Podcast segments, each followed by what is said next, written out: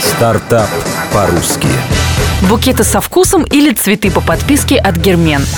Зера Черешнева. Интернет-магазины цветов всегда лотерея. Полученный букет далек от картинки, свежесть не гарантирована, как и чувство вкуса у продавца. Девять месяцев назад в сети появился сервис Гермен, который предложил новые для российского рынка услуги – подписку на цветы, а также срочную доставку букетов. Для покупки достаточно фразы, например, на 3000 рублей в оранжевых тонах и чтобы было красиво. Предпочтения, как и стоимость букета, могут быть любыми. Сомнения насчет востребованности услуги развеялись после трех месяцев работы. Первые клиенты стали постоянными. История Гермен исключительно предпринимательская. Выпускник финансового университета изучил рынок цветов и понял, что хорошие цветы в России есть, а достойного сервиса нет. Идею подписки подсмотрел у американцев. Запуск проекта длился несколько месяцев. Отработали схему взаимодействия с поставщиками, подписали договор с курьерскими службами, нашли флористов и в феврале 2015 перед Днем всех влюбленных стартовали.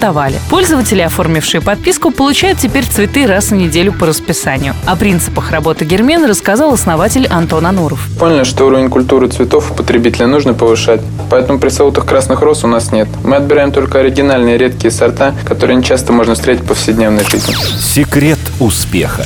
Подписка на цветы дает возможность организовать регулярный праздник без повода. Получив несколько раз букет, созданный с безошибочным вкусом за оптимальную цену, вы уже не пойдете в палатку у метро. Работающий сервис – это еще и гарантия качества. Один плохой букет ведет к потере клиента и негативным отзывам в интернете. В интересах предпринимателей этого не допустить. Цифры.